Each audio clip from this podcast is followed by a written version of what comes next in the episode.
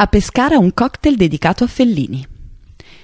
Nella Dannunziana Pescara, in via Cesare Battisti, c'è il primo vero cocktail bar della città, la Nuova Lavanderia, nato dalla passione per la mixology di Alessandro Di Fabrizio. Qui viene servito otto e mezzo, il cocktail ispirato al capolavoro di Federico Fellini. Il film è un susseguirsi di flashback e parti oniriche, incubi che sembrano strade senza uscita, sogni megalomani e voglia di purezza e di fuga. Un omaggio alla romanità che il carattere del gin porta con fierezza, mixandosi tra assenzio, camomilla, cardamomo, genziana, tonica al melograno e succo di mandarino e di limone. Ma perché un cocktail dedicato a Fellini?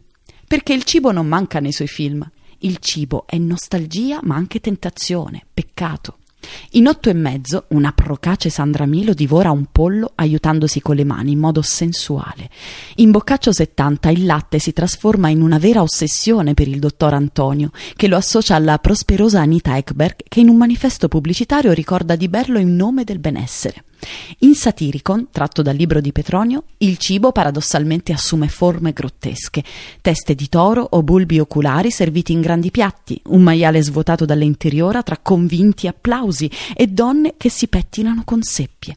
In Roma le vie che accolgono il provinciale Fellini vestito di bianco sono trasformate in ristoranti all'aria aperta. I camerieri servono lumache, fettuccini alle vongole e scampi alle acciughe. Il giovane si unisce ai commensali e un vicino di tavolo, estraendo una lumaca dal guscio, gli ricorda Sei quello che mangi.